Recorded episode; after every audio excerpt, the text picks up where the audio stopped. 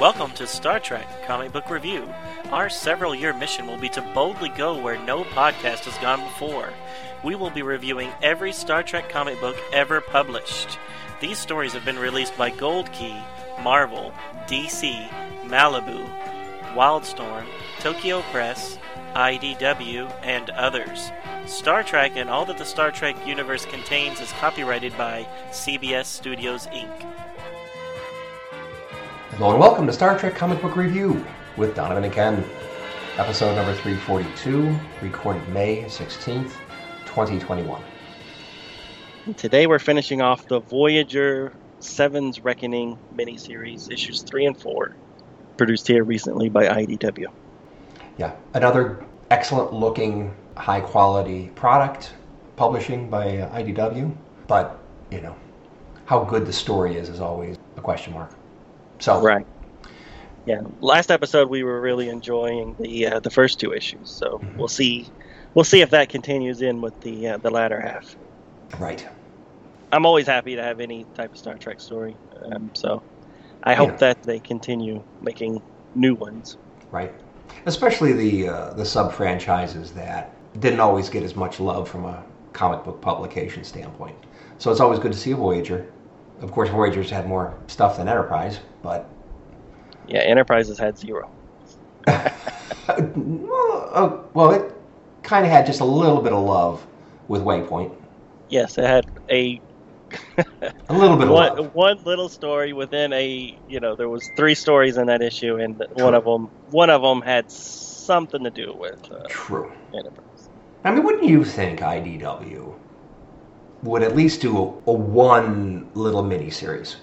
Four issues. Yeah, just gotta- all you just gotta do to is test four the issues. waters. Exactly. Exactly. I mean, Yeah, I don't I don't get it. well, Am I the only one that liked that show? I mean, uh, surely I'm not. I liked it. It wasn't my favorite, but I liked it. Um, what, four seasons? Is that how far it got? Yeah. Season. Yeah.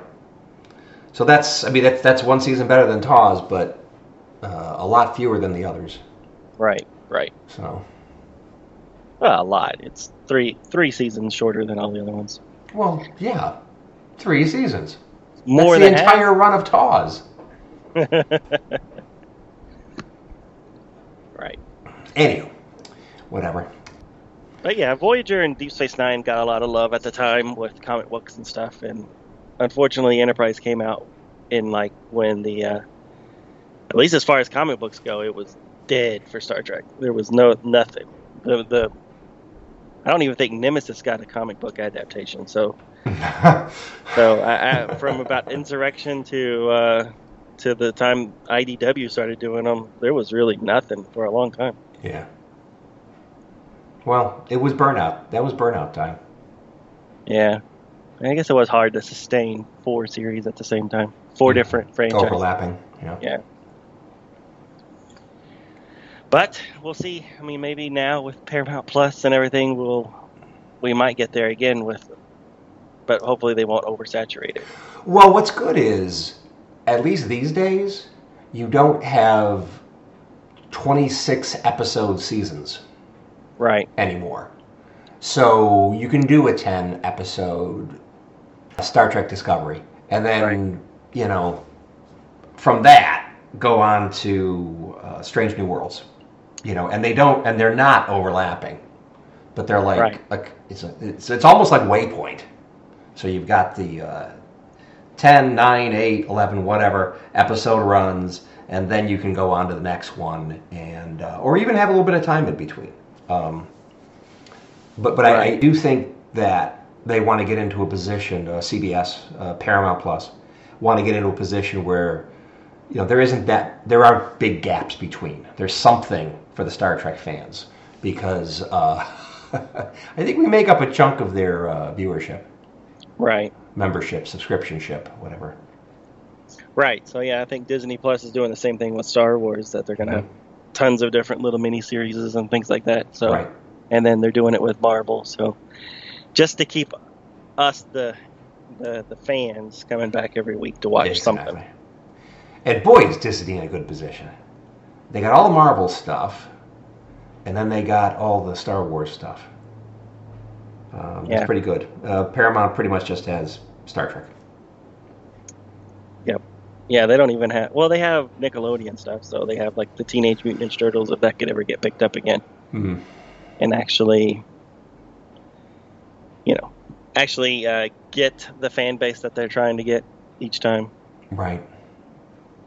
That's a hard one because the kid, the people who grew up on it, don't like the kiddie stuff anymore, and then the, and then if you make it too adult, like some of the movies, Right. it turns off parents letting the kids watch it.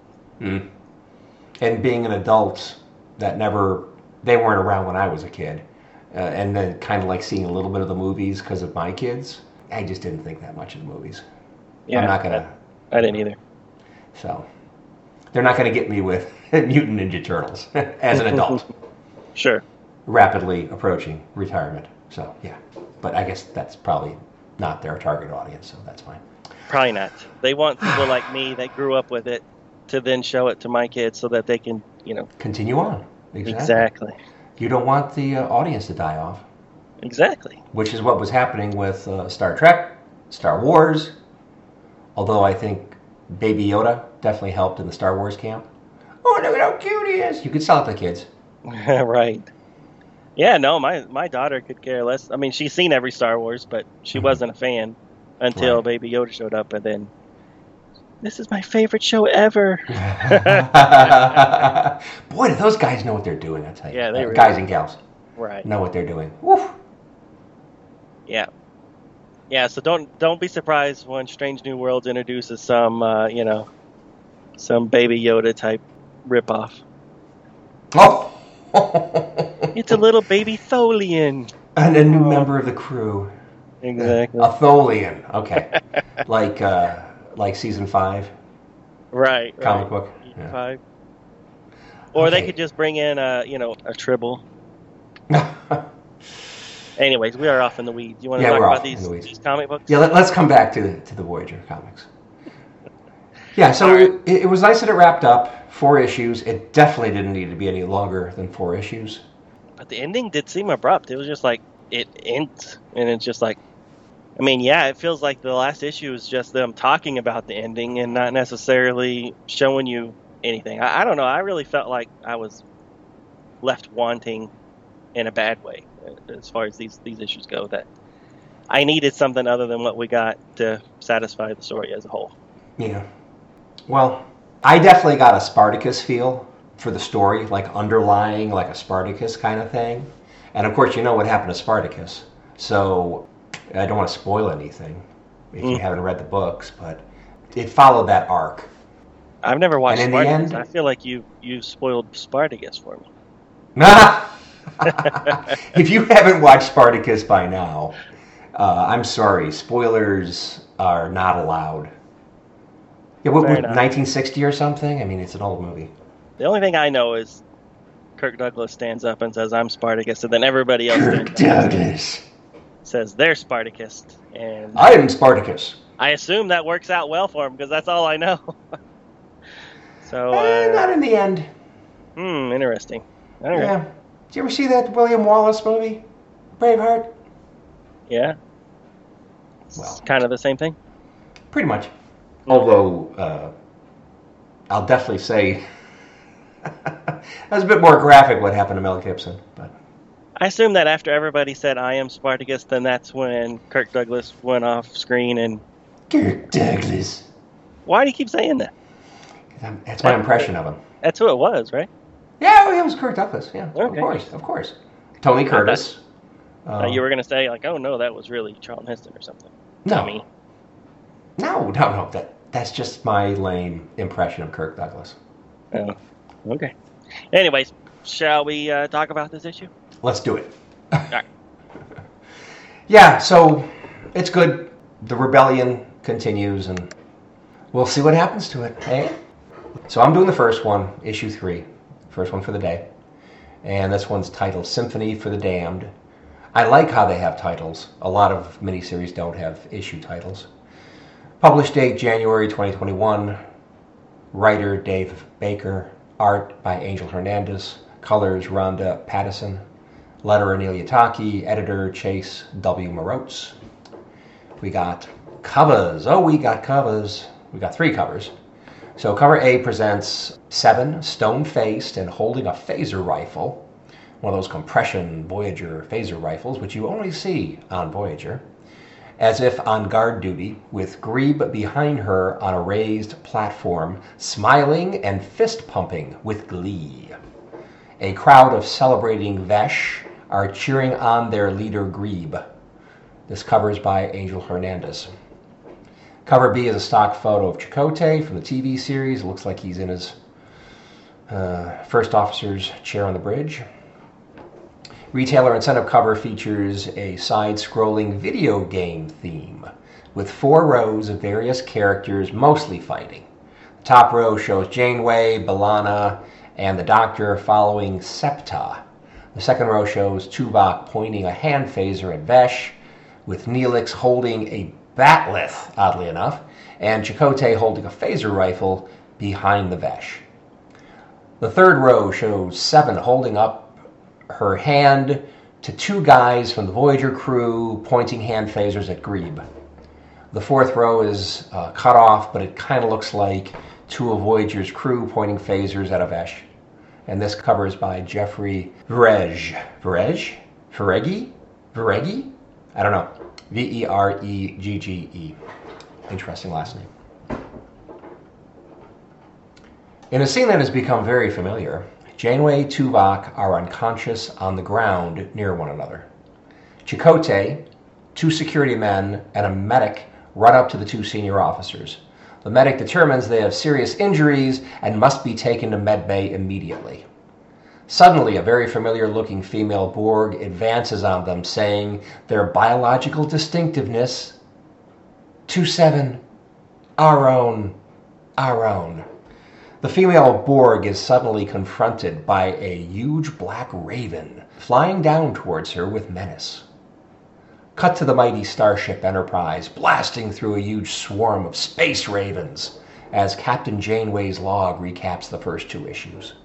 The main point being that Seven has become involved in an alien uprising of the working class who are being abused by the ruling class.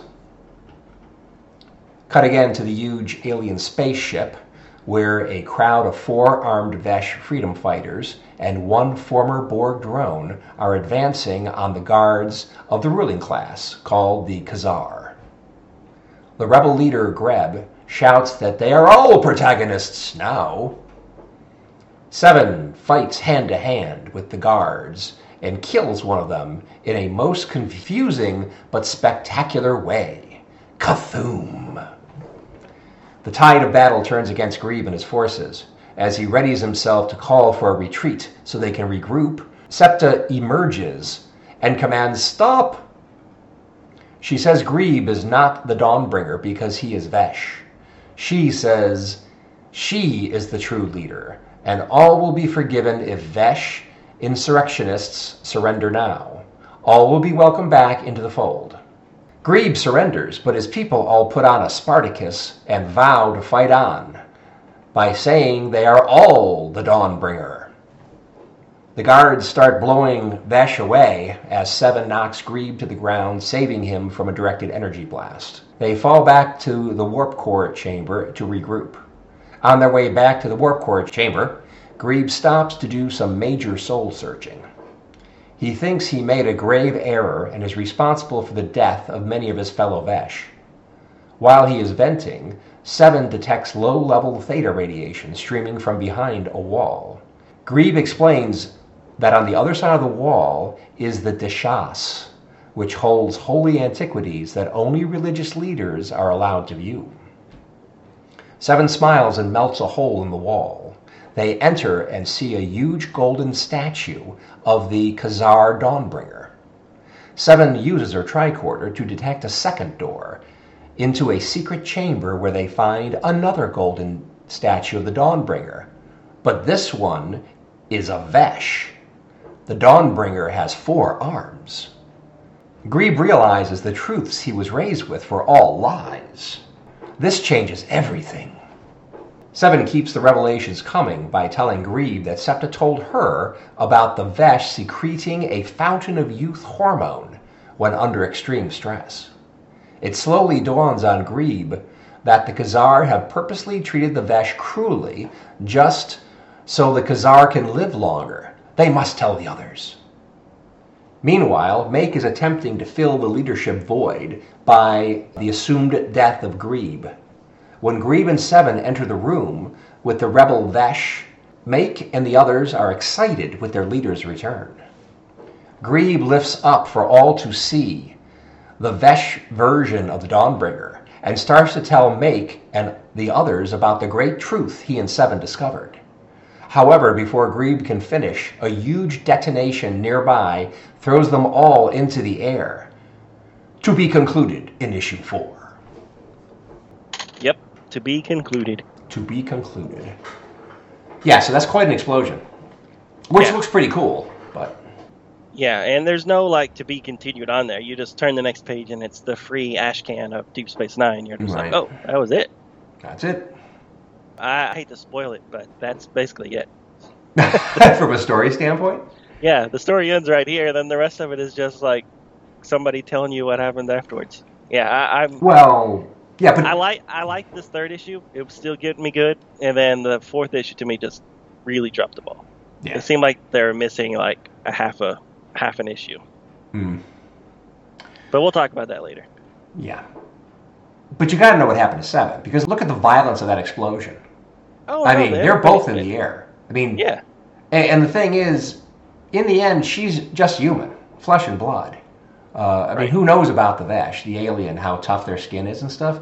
But Seven's just human. And they make that look like a huge explosion. The kind of thing you're not going to get up and walk away, walk off afterward. So, right. But not only them, but you got to assume that everybody else that's there during his little meeting got blasted too, exactly. and, what the kind of- statue. And because the statue's like in his hand as they're being Right. thrown back, right? Well, it's not even in his hand anymore. In that last picture, it's like flying off somewhere. Okay. So yeah, I mean, it's just like, oh my goodness. and what about the next? ship? I mean, what kind of hole is in the ship now? Ah, it's just internal bulkheads. Nobody cares. Spoilers, but yes, I mean it, that's a big that's a big explosion. I mean, you would think there would be some damage even if you're a little bit further into the ship, but yeah, okay, that's fine. Moving on. And you you would think that these Vesh that actually see the statue and now know the truth, you know, not only what Seven said the Queen told her or, and what he's telling them, that you know, even if Greb and Seven die, these these guys who have now seen the truth are going to champion the fight. I mean, they were calling themselves the the Dawnbringers earlier, right. so uh, surely this one blast killing these two people aren't going to stop the revolution. You would hope not. And Right. and by the way, this whole revelation, there are multiple huge life-size statues, golden statues around that show the Dawnbringer as a Khazar. Right. So they happen to find this one souvenir size Dawnbringer. It's gold, mind you, or at least it's gold looking.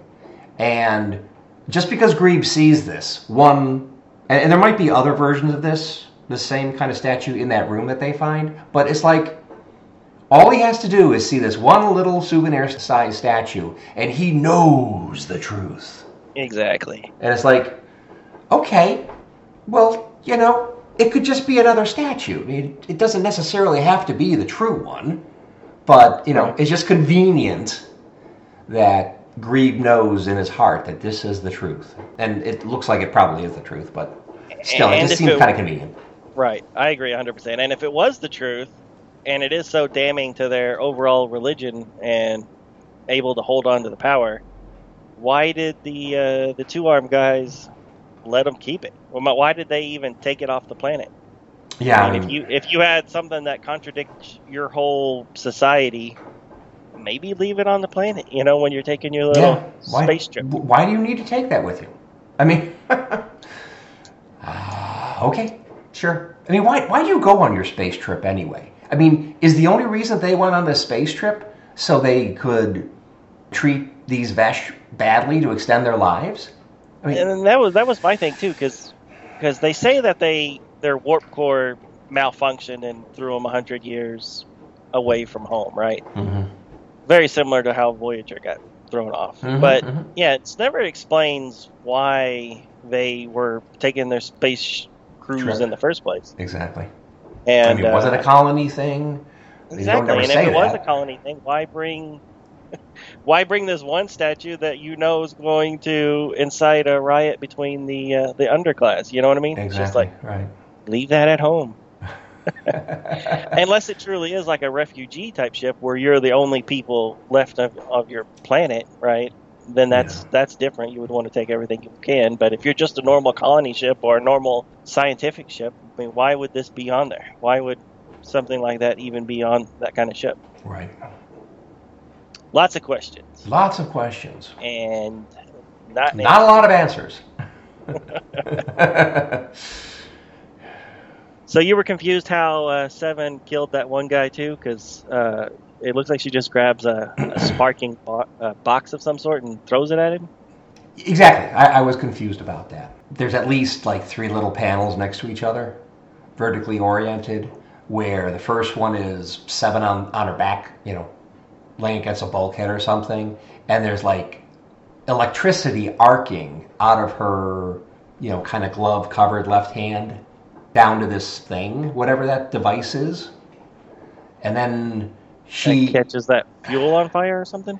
that, that's what appears that happens, right? So I wasn't I wasn't sure what, what so electricity is coming out of her fingers. Is that what's Well, going on? in the first? on the But page it's- bef- on the page before, that guy tries to stab her with a lance, and Mm. she catches it with that glove.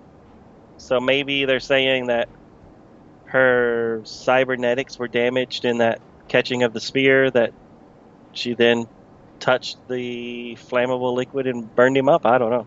I don't know exactly, but it's her hand. Then there's some kind of device or a piece of metal, and then there's pools of fuel. Where did the pool of fuel come from? Did they explain that, or just happens to be a Yeah, just a, a pool of flammable fuel? It just happens to be on the ground, Right.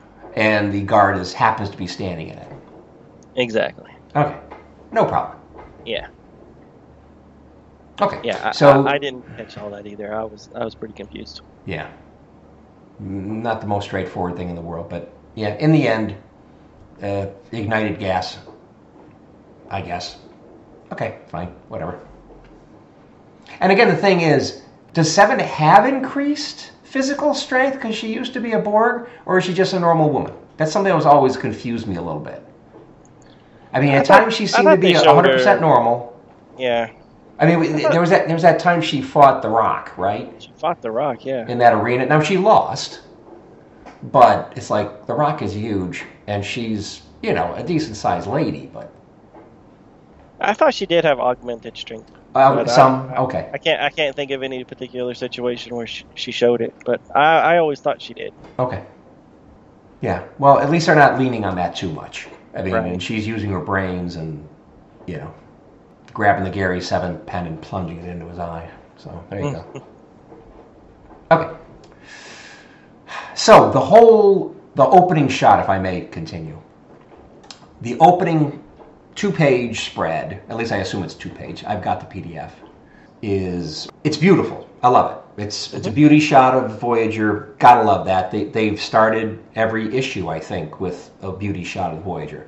In this one, it's like blasting forward out of a very well lit background, and it's got birds, black, raven, crow, whatever, birds, like flocks of them, huge numbers of them, and Voyager is blasting out of them. Now, it's beautiful and everything, and, and now they've really gone over to the point that they've got the birds involved here, and it's like, um, okay, I got to refresh my memory on what is all this bird stuff about. So I went ahead and did a little bit of research. You had mentioned, I think you had mentioned that there was a bunch of Raven stuff going on in one of the episodes. Right. So I went back and it looks like it's episode six of season four, and the title of the episode is Of a Raven. Right. Directed by LeVar Burton, Oh, okay, if I remember right. Okay, cool. So, uh, in that episode, just a really quick recap. So, in that episode, She was kind of dealing with PTSD or whatever of being assimilated for some reason. And then in the end of the episode, they explain why that was. But anyway, she ends up in the crashed wreckage of her parents' spaceship, which they use to basically research the Borg with cloaking device on or whatever. How they got the cloaking device, I don't remember. But anyway, the ship happened to be called the Raven, and uh, in the episode, she had visions of a raven flying towards her. I mean, w- what the raven is supposed to be the Borg? Uh, I don't know exactly.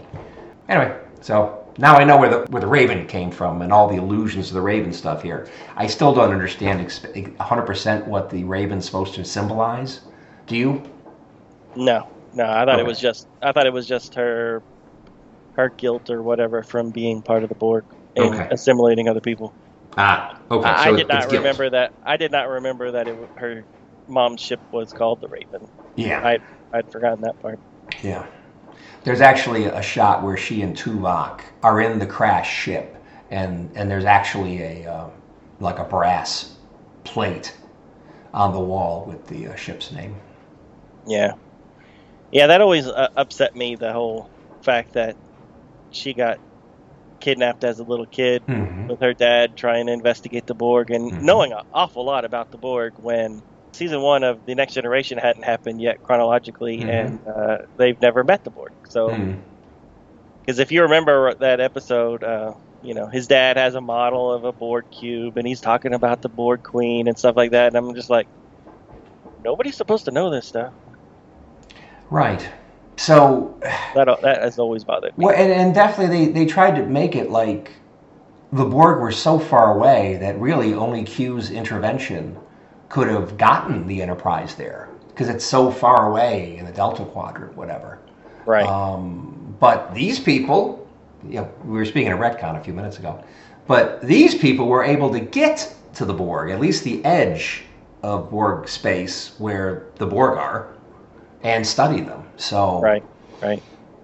yeah, too, too bad they couldn't come back with some of the information instead of getting all this information and having it lost to the ages. Anyway, whatever. Right.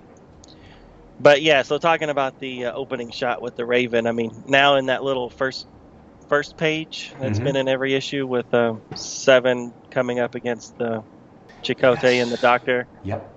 it now has a big Raven at the Now end. Now you finally see the Raven, which is similar, very similar to what we saw in the episode, TV episode. Right. And I've now read all four issues, and uh, this first page in every issue, uh, Mhm. it still doesn't make sense to me. It's just No. like a random page, and it's slightly different, but it's still telling the same the same event four different ways, but Mhm. it's just slightly different each time. Yeah.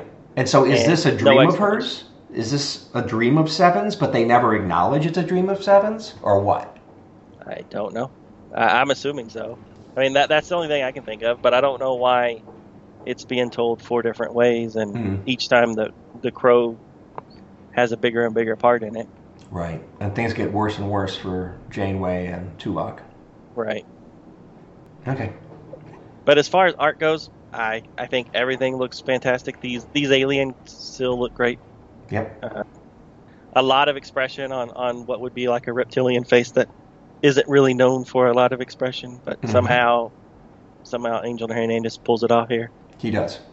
There's some spots where they're firing the, the guards, the our guards are firing some kind of energy weapons and you know just cutting down the Vesh, and it's like, oh, that looks pretty cool. Right. Yeah, it's kind of cool how their shots look like little circles. I don't know. It's kind of a Yeah. cool look.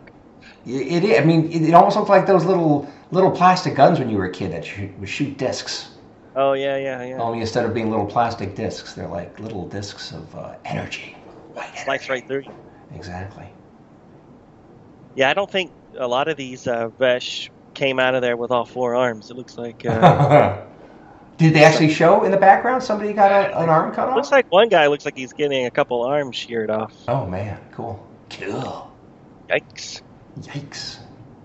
But when they go into that first chamber with the uh, the two armed Dawnbringer, Mhm. I really liked all the skulls and stuff lining the the chamber's wall and ceiling. I Mhm. mean, it's a little morbid, but It's morbid. it And, really cool. and why would you why would you do that? why would you decorate a wall with a bunch of skulls? Again, that's where I'm like confused on whether this is really um, is this like a refugee ship where this is the last of your people and this is some sort of religious ceremony type thing, or Right. is this just a science vessel that got sucked off into a hundred years and away from home? Or are we just not going to worry about it and just tell you Yeah. the story? Just it just looked cool, and we're gonna tell you the story. Exactly right. Yeah. So how did Seven? Did I mention this last time? I'm not sure if I mentioned this last time, but I mean, where did? How did shit Seven get a phaser compression rifle off of Voyager and onto the ship? Uh, did she? Well, she's using a phaser rifle in the in the cover, I know on the cover, but and and I think in the I think she's got it in the uh, in the issue too. Yeah, right. There you go. So in the first page, after the two-page spread, where she's running and Greaves in the front, she's got a compression rifle in her hands. maybe she had it beamed over. Well, but why would they do that?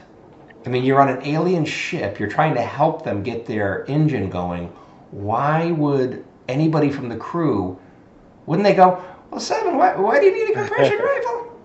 Oh, Yeah. I don't know. Just send it over. I needed to fuse a hairline crack in a warp core. Ah, I don't know. Right. Right. So Or sh- or she has one of those uh, Delta Squadron belts that uh, has the little pattern bump. oh, that'd be so cool. Unrealistic, but so cool. Was that what it was called? Delta Squadron? Uh, or You're talking about Omega the, Squad? You're, you're talking about the uh, the, The Voyager video video, game? game. which I loved. I loved that. No, it was Elites. Elites. Elite Squad? Yeah, Yeah, something like that. something like that. Elite, Elite Squad, Elite, whatever. Yeah. Yes. So they're actually red shirts that are effective instead of just dying. you are a red shirt, and you are actually effective Yeah, and not dying. It was a good game, and it was a good uh, miniseries. Or I know it was a one shot, right? That Wildstorm did, set in that that universe. If you remember when we did that way back when, Uh huh. I think it was like True True Colors or something like that. You know, I don't remember that that well.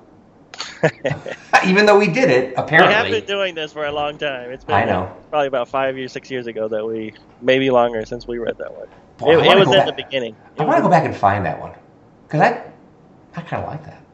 But I, I gotta read it again.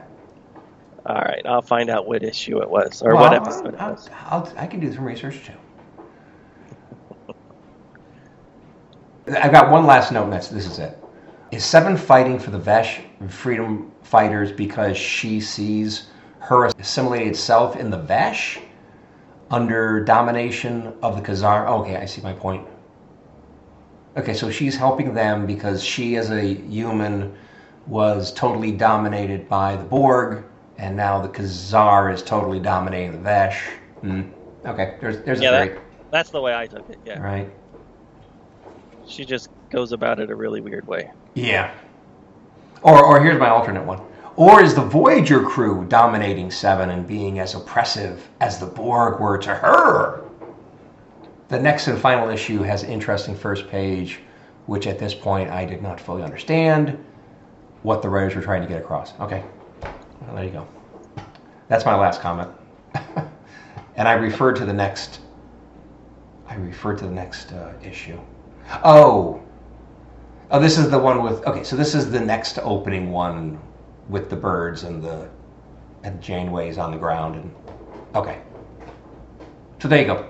So my I, I didn't follow any of what you just said. Ken. um. Yeah, well, I, I just went even further just to say, well, is somehow the Voyager crew being oppressive to her? I don't think so, but I, I don't think that uh, they're not. I don't think she's telling them the whole story, so Well, she's not. they can't but- help her if she doesn't know. If they Well, don't exactly. But they have a feeling. They they definitely all have a feeling that she is kind of going off the rails here. I mean, they established that in the second issue, I think. right? But she won't tell about it, so they're letting her go with it, giving her some some lead, some rope with which to hang herself. But anyway, it just seems like she's also kind of striking back out at the crew. So she isn't 100% part of the crew yet. It's it's been recent enough that she's had the implants taken out and stuff that in this story she's not 100% part of the crew yet. So she's still kind of transitioning the Borg, you know, being a Borg and, and, and trying to find her humanity. So I don't know. I mean, at times it seems like the crew is kind of um, maybe not 100% accepting of her yet. They even have Harry Kim trying to pump her for information, being her buddy. Right, exactly. So it's kind of, in a way, it's can be looked at a little ooky, but you know they're also trying to protect themselves too.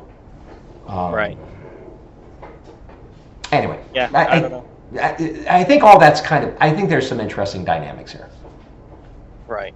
What I would like to know is if if I knew Voyager as well as some people do, I'm wondering, is this supposed to take place before that Raven episode? So maybe this is her starting to get the Raven visions even before that episode, so that you know, kind of retconning that she's been having these bad dreams or whatever, whatever this first page is on all these issues. Um, you know, for a while, even before that Raven episode. Yeah, that's good. That's a good point. So I mean, if we knew exactly when Janeway got that haircut from, from that from that time to that episode, the Raven episode, we know that this story takes place in between those two events. Okay. Good detective work, Donnie. Uh, It's not detective work. I didn't do any work. I, I should know the answer to that, but I don't. Well, So, you're, uh, you're advancing the theory of, of, of a, and proposing a method that we could determine. yeah, So that's, that's good. That's good. Um, it's the sixth episode of the fourth season, which is where she was introduced. So it is possible this might have happened before um, the sixth episode. right. I think it's very possible.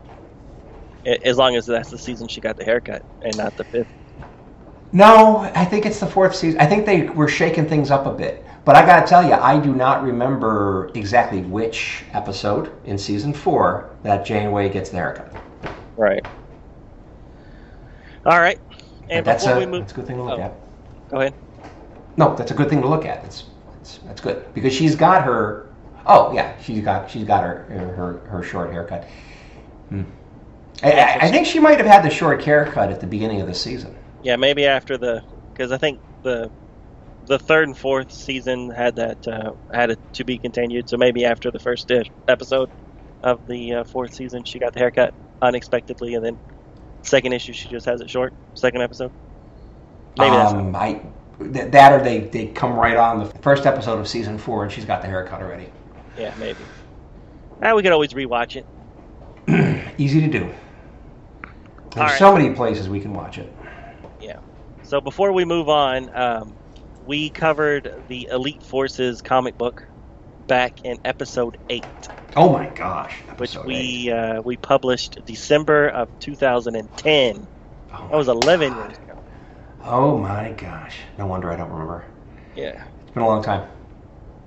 So, anyways, yeah. So uh, yeah, it's a it's a it was a one shot. We did it with True Colors, which is why I, I told you I thought it was the same one. Mhm. so it's two different two different uh, one shots that we did back on episode eight. Cool. Okay, I gotta go back and read that. All right. So shall we move on? Let's do it. Number four. Yep, number four, the finale. All right, issue number four came out February of 2021. The writing and art staff is the same. There is three covers. The first one is by Angel Hernandez that shows Grebe uh, tied up, uh, maybe about to be um, executed. And then in the background, we see Seven, like with her arm reached out, pleading that uh, he can be spared. And then Janeway is kind of holding her back. And then the second cover is just the photo cover of Tuvok. And then the uh, retail incentive cover is by Jeffrey Vergeri, Vergergi. And uh, it's kind of an Art Deco type uh, 2D look, but it has uh, seven inside of a Borg chamber in a regeneration chamber, and then an outline of Greb, like maybe it's his ghost or something, is holding her hand, kind of standing there next to her.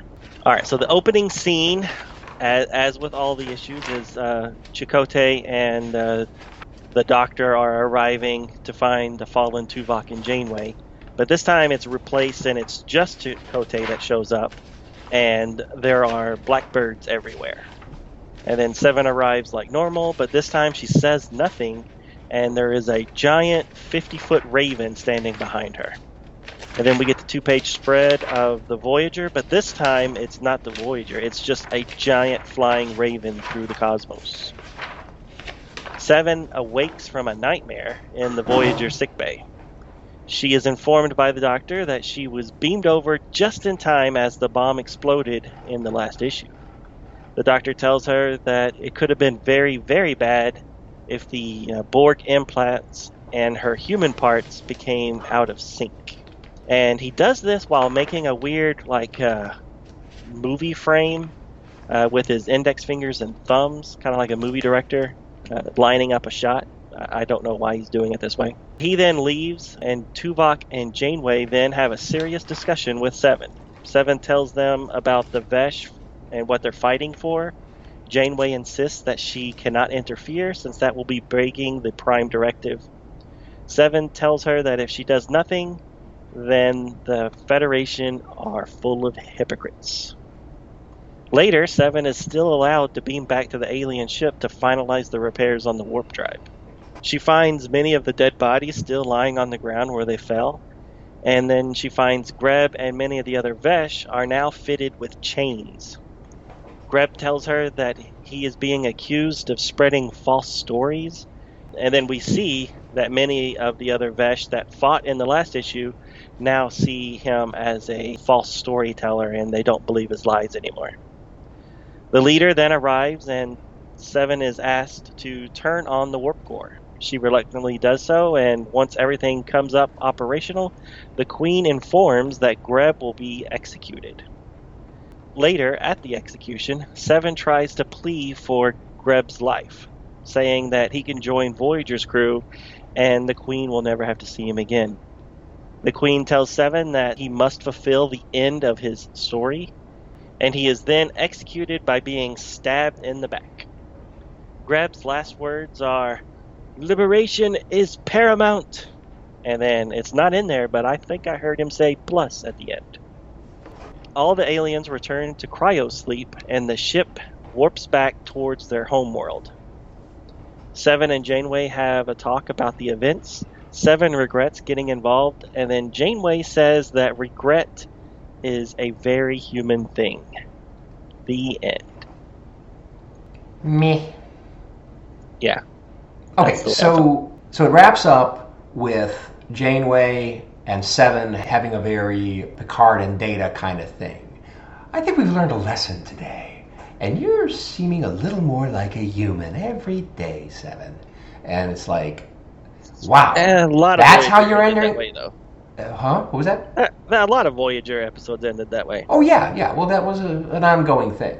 Right, So. J- Janeway was always the mentor to Seven of discovering her humanity, uh, the same way that Picard was towards Data. Right. Exactly. Um, so, but it's like you. I know non-interference and everything, and you know the prime directive and everything, but you're just letting these people, the Vesh, be totally subjugated by these other jerks. I mean, it's their own it's their own society and stuff, but they're getting killed. I don't know. I, I'm with Seven to some degree, but the fact that Janeway is like, ah, no problem, uh, Prime Directive, Whee!" I don't know. I, I think I think it's just sloughing it off a little too much. I don't like Janeway how she's handling this. Right. They never even addressed that Janeway was kind of the catalyst for a lot of the Vesh's suffering. I mean, in the first couple issues, we found Yeah. out that the Vesh were being starved because the resources that would have been used to feed them were being sent to Voyager as Voyager. payment for fixing the warp core. Exactly. Right. Never brought up. Janeway takes no responsibility on that one. Prime Directive, get out of jail free card. Yeah, and it's just this issue just seems so weird because all of the events happened in the last issue. It ends on this huge cliffhanger, Yeah. and then this issue picks up sometime later, and then we're just kind of told what happened. Like, oh, we beamed you over in the nick of time. Oh, I'm being a, I've been you know tried and convicted of being the, a false a false uh, storyteller, and then you know, it's just like all this stuff that would have been interesting to see off screen, and we just getting kind of the wrap up in this whole issue. It just seemed like a wrap up issue. Right. Yeah, I was I was really let down on this issue. Yeah. In the end, Grebe Spartacus gets the knife in the back, and Seven goes back to Voyager scot free and having learned a valuable lesson. Which And it all happened kind of quickly. Don't get involved. Is that the lesson? Well, one lesson is one lesson is the the prime directive sucks at times. Well, I mean, okay, so there's that spot in the I think it was in sick bay where Seven is actually making the point that the prime directive is immoral. Right. Amoral. So that's an important point. And the definition of amoral is lacking a moral sense, unconcerned with the rightness or wrongness of something. It implies an awareness of moral standards, but a lack of concern for them while you are acting. And it's like, yeah, okay, yeah, Janeway, you know letting this go on under your watch is wrong, but eh, prime directive, eh. Uh, as, as opposed to immoral, which is a conscious rejection of typical moral standards and has a connotation of evil or wrongdoing. So Janeway isn't immoral; she is amoral, and Right. uh, and I had I had to look all that stuff up because I never could get straight what what the difference was between amoral and immoral. Uh, but yeah, I mean, I think she's bringing up some pretty good points here. Seven. Yeah, she is, but it doesn't do anything. No, doesn't make any difference. Right. I mean, it's nice to have a conversation, but then nothing happens, and then she's kind of told at, at the end, she's just like, "Yeah, I feel bad that I got involved. I should have just let them, you know, live their their subjugated lives without me getting involved." You know, it's just like well, that doesn't that doesn't that's not a good story. No, no, no. But um, let's forget about all those people that are are are are not well treated and even die in the case of Vesh or uh, Grebe and some other Vesh. But Yeah. let's go ahead and look on the bright side. You're experiencing regret, Seven. That's very human. Like, oh, okay, great. Regret. You're experiencing regret. Ja- Apparently, Janeway doesn't experience regret. no, no, she's she's cool with it. Amoral. Which which is not the Janeway I remember on the show. No. she would have if she saw somebody being mistreated like that, she would have done something. I think she takes moral stands like Picard a lot of times. I mean, the whole reason that they end up blowing up the array rather than trying to use it to get, to get back Right. uh, to the Alpha Quadrant, I mean, that was all we can't let this happen to other people, blah, blah, blah. Well, Well- you just blew up your possible ticket back, Right. and you'll take the consequences. Anyway, And, and didn't she try to free Ocampans and stuff like that when they were? uh, I think so. I don't remember. Yeah. Yeah, I'm just saying. I mean, and then even Seven brings that up. Well, you brought me aboard when uh, hmm when I needed I needed uh, shelter from the the collective, and she's Mhm. like, "Well, you're just one person. We can't bring everybody on, you know." And I'm Mhm. like, so at least they. I mean, I'm assuming that maybe she had permission to offer Greb a spot on Voyager, but I'm not even sure if she had that. She I don't just, think she did. She just plead that uh, he can come on board. Yeah, yeah, she did that on her own. And if it was one person, then Janeway might have allowed it in the end. But still, you got all those other guys just. Yeah, yeah. Would up. would Greb want to go? I mean, he never says anything while she's doing that. Yeah. I, would think I mean, that. even if he knew he was going to get killed, Right. would he would he still go, or would he have been the martyr for Right. his cause? I think he would have. I think he would have too. And he would have said, "Liberation is paramount." Freedom. Yeah, what? A, that's a horrible execution, stabbed in the back, Yep. because that's not going to kill you right away. I mean, I guess Yeah. if you got it just right, Yeah. it'd be quick, but more than likely, it's going to take a couple whacks. Oh. That and a belly wound. Right. Oh, you're bringing up Will, William Wallace again? Oh, well. no, I wasn't. But, oh my god. what disemboweling is that that what it's called? Yeah, That's that's just ooky. that would be a bad way to go. That's a bad. If you go on your list of bad ways to die, yeah, I think disemboweling would be right up there. Because you Hmm. are awake for the whole thing. Great. Let's talk about something else. Okay, let's move on. Okay, that's that's all I got to say. I mean, uh, okay, my the two-page spread that you mentioned with the bird Yep. flying out of the the bright background instead Yeah, of Voyager, big- great that looks great. galaxy I love it. out. But what does it mean though? Yeah. I think it looks great, but it's supposed to mean something, right? Think, yeah, it's supposed to. So what's it supposed to mean, Donovan, in this case? I, I think, I mean, because she kind of wakes up, when she wakes up uh, in the next page, it still has all the birds on her face and stuff. So Mhm. I'm thinking that these four pages plus this this uh, two page spread here has been her nightmare the whole time. Or maybe even the last three issues were all her nightmares. We're all of- nightmares. Of, her remembering what happened Right. Yeah, before she's- she got beamed over. Yeah, so she's still trying to get over the um, PTSD, the, uh, the the whole life as a Borg.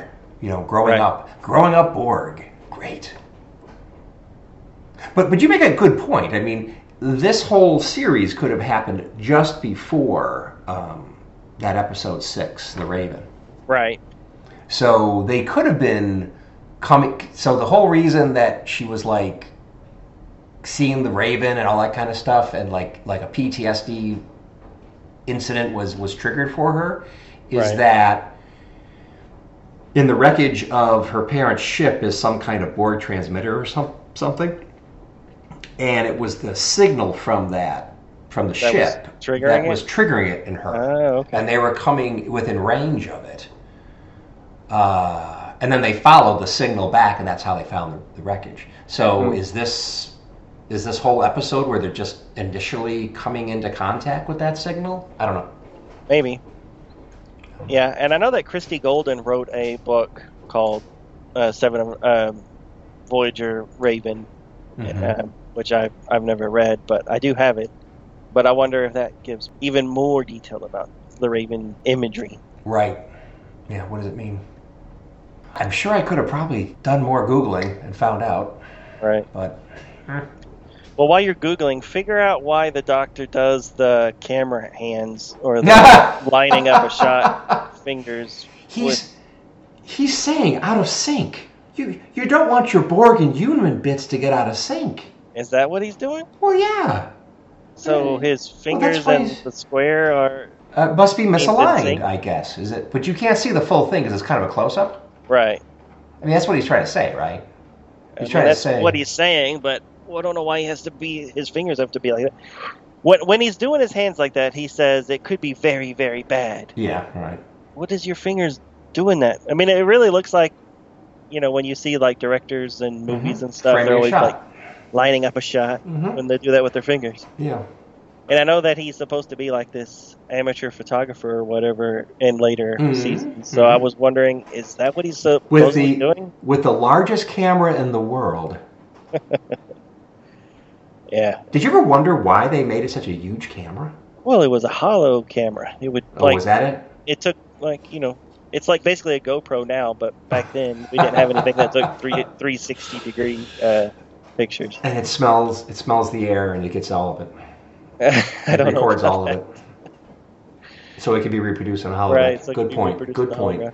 Yeah, that's why it had to be so big. Yeah. Okay.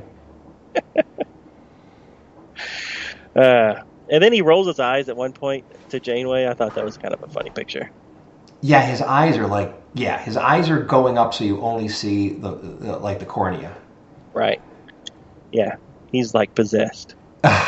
it looks like he's possessed or very sleepy. I don't know. Mm-hmm. With supervision and therapy, she should return to normal within oh, return return to within normal operating parameters. She's such a Borg. I assume that's what it is supposed to be. Yeah, I think that's what it was too. Yeah. Okay. But it's a funny picture. Yeah. And then my last comment is just again, in the last issue, everybody was fighting we are all the Dawnbringer, Mhm. you know, and they saw the statue that supposedly proved that the Dawnbringer was a Vesh. And then in this issue, everybody's like, "Oh no, that guy's crazy." Mhm. We never believed anything he said. So are they just doing that so that they, they don't get in trouble like he is, or do they really not believe? him? Because they kind of planted seeds in earlier issues that you know behind his back they would talk like, that guy's Yeah. crazy." What was that? But then they did fight with him. I mean, they fought for him. Exactly So- right. So that that make guy was saying, "Hey, Greeb's not the Dawnbringer. He likes to But think I'll- he is, but he's not." But I'll still fight for him. You? Well, yeah. Later on, he did, yeah, and then it But seems like he- everybody was united behind Grebe. But then when Grebe got killed, it's like, oh, oh ar, ar, ar, I guess we better get a line. I guess. I don't know. right. Yeah, yeah. It just seemed seemed odd that they folded so quickly. Right. But I guess that's what happens with when you've gone your whole life subjugated. That uh, once it gets rough, you would go back to it. I don't know. Just again, not a very satisfying story. Well, sometimes you got to cut your losses. Right. It seems like the guards have the guns and they've got like knives and stuff. It's like, okay, well, Right.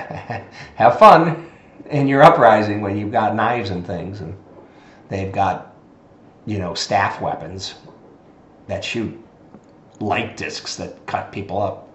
Right. And, and I don't care how good you are at your job. Um, Mm. Once you start a mutiny on the ship, I don't see you being invited back Yeah. for the for the grand opening ceremony. so you know what? I think we'll get somebody else. yeah. So I was really surprised that she was allowed back to just beam over and flip the switch and all that stuff. I was just like, I don't get it. I don't Yeah. get these people. I don't get them. I don't get them. Yeah. So like I said, three issues. First three issues, loved the story. Thought it was going well. You know, this whole uprising, and then the last issue just just kind of pooped on it and Yeah. just like Well- wrapped it up when it when it. I don't think it should have been wrapped up. How much Monty Python have you ever seen? Not a ton. Okay. Well, what they used to do is, of course, they had a lot of skits. It was a half an hour show. They'd have a lot of skits and stuff. And it's really funny. Everything's doing great. But they don't know how to end it. And this, I, I think Saturday Night Live is, Yeah, you know, people have said this kind of thing too. You know, you got, you got, you start, you had an idea, you started it, you developed it, you had a great middle, a beginning, but you didn't know how to end it. And uh, in Monty Python, every once in a while, they just they look at each other and going, "Well, I guess we're done." They just they just, they just leave, so they don't even bother try to end it. Uh, so maybe in this script, you know, they knew where they were going. They had a good middle, but the end, nah, they just didn't have a good way to end it. right. I think you might be right. So they just kind of rushed it. But there was enough good stuff in the beginning and the middle that they moved Yeah. forward with it. All right. Anything else? Nope. No, that's it. All right. What are we doing next week? Well, Donovan, how about doing uh, Gold Key? Uh, we've got, as you pointed out off recording, uh, we've got four more issues, so let's do 58 and 59. Sounds good. Excellent. So we're coming very close to the end of Gold Key. I will miss it once we move beyond it. Yeah. So we still have a, a few more UK strips, and then we'll be done with that too. So Good. So we've So- almost finished with our semi-cast royal. Yes, the ones that we just get through. well, sometimes they're good. Yeah. Sometimes. But they're all good. It's all good. Right. Yeah, they all have the Trek branding, so we're gonna like them a little bit, no matter what. no matter how lame the stories are. That's fine. Yeah, just like season three of original series. Oh my god. We still stayed up late some weekday night to try to watch it when I was a kid, Uh huh. you know, just because it was Star Trek. Yeah. So there was a YouTube video from a British-based channel, and those guys are great. I, I love them. They, they they do more than just Star Trek, but they did an episode that was the episodes that the actors said they most regretted filming. Okay. and of course, multiple season three TOS made it. A Deep Space Nine made it. Oh, Voyager. There was a Voyager in there. And, Was it uh, the salamander one? It was the salamander one, exactly. The salamander one, you know, exceeding warp 9.99 or whatever, Yeah. or exceeding warp 10. And then Armin Shimerman was very embarrassed over a Ferengi focused one where basically he's in he's in drag. It's like him and Moogie, his mother, yeah, have some kind of thing, and somehow for some reason he's in he's he's in women's clothing, yeah, I remember that one. which is interesting because women are supposed to be naked, right? With Ferengi. Right. And I don't know what, what all that was, but it was like he hated it just because it was so sexist and like the dress had you know big stuffed breasts and things. but they talked about Spock's brain, season three. Nice. Nice. Your your favorite. my favorite episode, my most hated episode, even more than the salamander one, the Voyager salamander one. Um, Right. God, Spock's brain was dumb. So that that was the one that Leonard Nimoy really hated, for good reason. Yeah, I could see it. Yep. All right. Anything else? Nothing else. All right. Well, thank you everybody for listening, and we'll be back next week with some Gold Key. Excellent. See you next week. Later. Thank you for listening to Star Trek Comic Book Review. All Star Trek stories and characters are copyrighted CBS Studios Incorporated. All music, stories, and characters discussed are for entertainment purposes only. You can email us at startcomicbookreview at gmail.com. Visit us at our website, www.stcomicbookreview.com. Subscribe to us via iTunes or friend us on Facebook at first name ST Comic, second name Book Review. See you next time on Star Trek Comic Book Review. Get the hell